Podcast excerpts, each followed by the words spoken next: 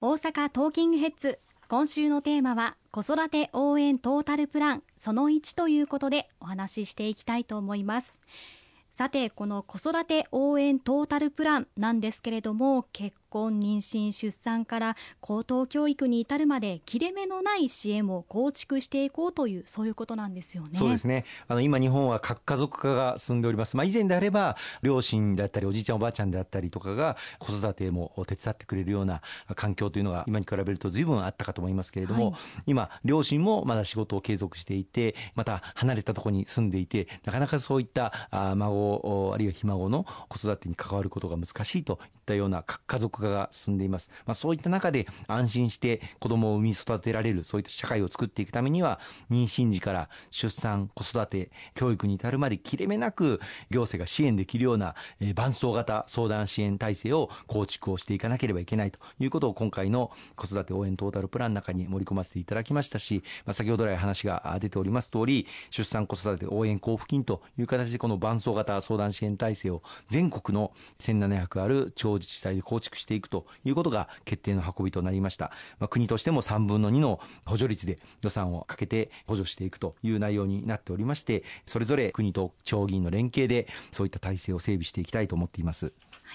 えーと、ライフステージごとにちょっと支援策お聞きしていきたいと思うんですけれどもまずは、えー、子育ての前段階結婚の部分なんですけれどもここには例えばどういう支援があるんでしょうか、はい、あの結婚時の支援という意味では先ほど少し申し上げました、はい、結婚するときに新しい住宅を購入したいけれどもそのために必要な経費を賄うことができないという方々を応援する結婚新生活支援事業というものがありますがその対象となる方々の所得要件がまだ所得の400万円未満の方しか対象でありませんので、これを拡充できないかとか、あるいは出会いがなかなかない、はい、そういった若い方々の声もお聞きをします。こうした方々に対して、広域的な出会いの場を提供するような結婚支援、また相談体制を構築することを民間事業者とも連携を図りながらやっていく必要があるんではないかというふうに思っています。また、合わせて若い方々が経済的にやっぱり生活基盤が安定しないと、将来のまあ結婚であったりとか、子育てということ、まあ、考えることすらなかなか難しいという方もいらっしゃいます。そう、ね、まあ、そういう意味で若い方々の経済的な基盤を安定させていく、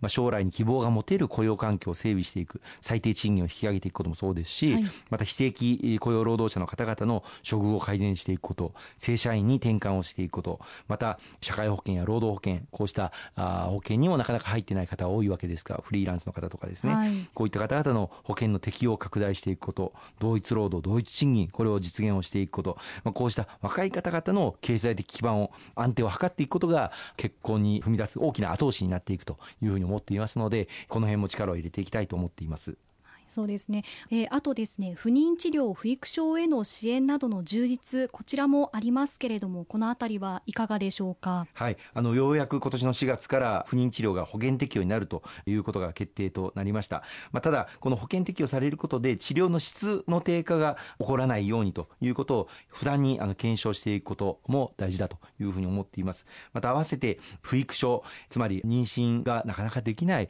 胎児が育たないといったようなその不育症の検査費用、これは非常に高額ですので、これを助成できないかといったことも取り組んでまいりたいというふうに思っております。また、あの、不妊治療を受ける方々が仕事をしながら休暇を取って不妊治療を受けに行く必要もあるんですが、そこについての、まあ、社会の中での理解というものがまだまだ進んでいないという問題もございます。はい、まあ、こういった方々が相談しやすい環境づくり、働きながら不妊治療できる環境づくりというものも進めていかないといけないと思いますね。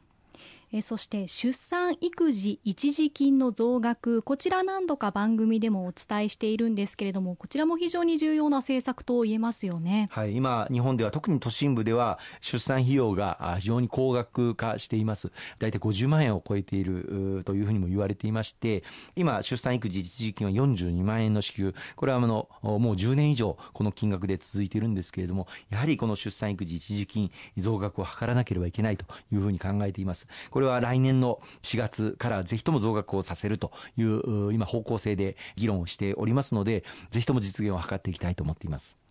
えー、そして育児休業制度の拡充こちらもまあ昔に比べると拡充されてきているなというふうな感じもしますけれどもいかがでしょうか？そうですね。子育て世代の方々が仕事と育児の両立をしやすいようにこの育児休業制度をさらに拡充していくということが大事だと思っております。特にあの短時間取ることができるようなそういった育児休業の考え方とかあるいは所定外労働の制限、まあ、残業を免除してあげるとかそういった形でのこの育児休業を取りやすい環境整備というのが大事だというふうに思います。また、極めて重要なのが、男性がしっかり育児休業をあの取得していただけるよう、これを後押しをしていくことが、まだまだなかなかこの会社の、ね、職場の環境を考えると、育児休業を取りたくても取りにくい、あるいは取りたいということを言い出すことすら言いにくいというような環境もありますので、うん、ぜひともこの男性の育児休業促進に向けて、社会を挙げて後押しをしていくということが極めて大事だと思います。また、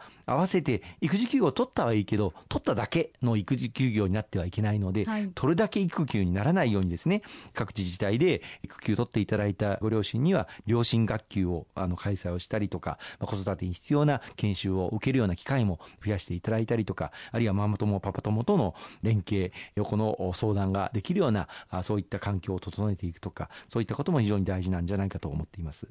あのよくワンオペとかも聞きますけれどもやはりお母さんばっかりに家事とか育児が偏ってしまっているとやはり辛い部分もありますしあと男性が育休を取れることによって家事がどういうふうに回っているのかとか育児をどういうふうにしていくのかっていう体験ができるっていうのが非常にいいと思いますのでそのお互い偏らないようにしていきたいですよね、はい、一方であの女性の方で育児休業を取得されてでその後、まあ仕事に復活される方っていうのは非常に多いんですけれどもパートやアルバイトで働かれている、まあ、有期雇用労働者の方々は、第一子を出産した前後で、まあ、就業を継続される方の割合というのは40%程度。でで60%の方は、まあ、仕事を、あの、出産を機に、まあ、離職されているというデータもありますので、出産、ああるいは育児があっても、まあ、仕事を継続できるような、そういう環境の後押しというのも大事だと思いますね。そうですね。えー、最後にその他お伝えしておきたいことなどありますでしょうか？はい、あの、ありがとうございます。あの、今回取りまとめさせていただいた、あの、子育て応援トータルプラン、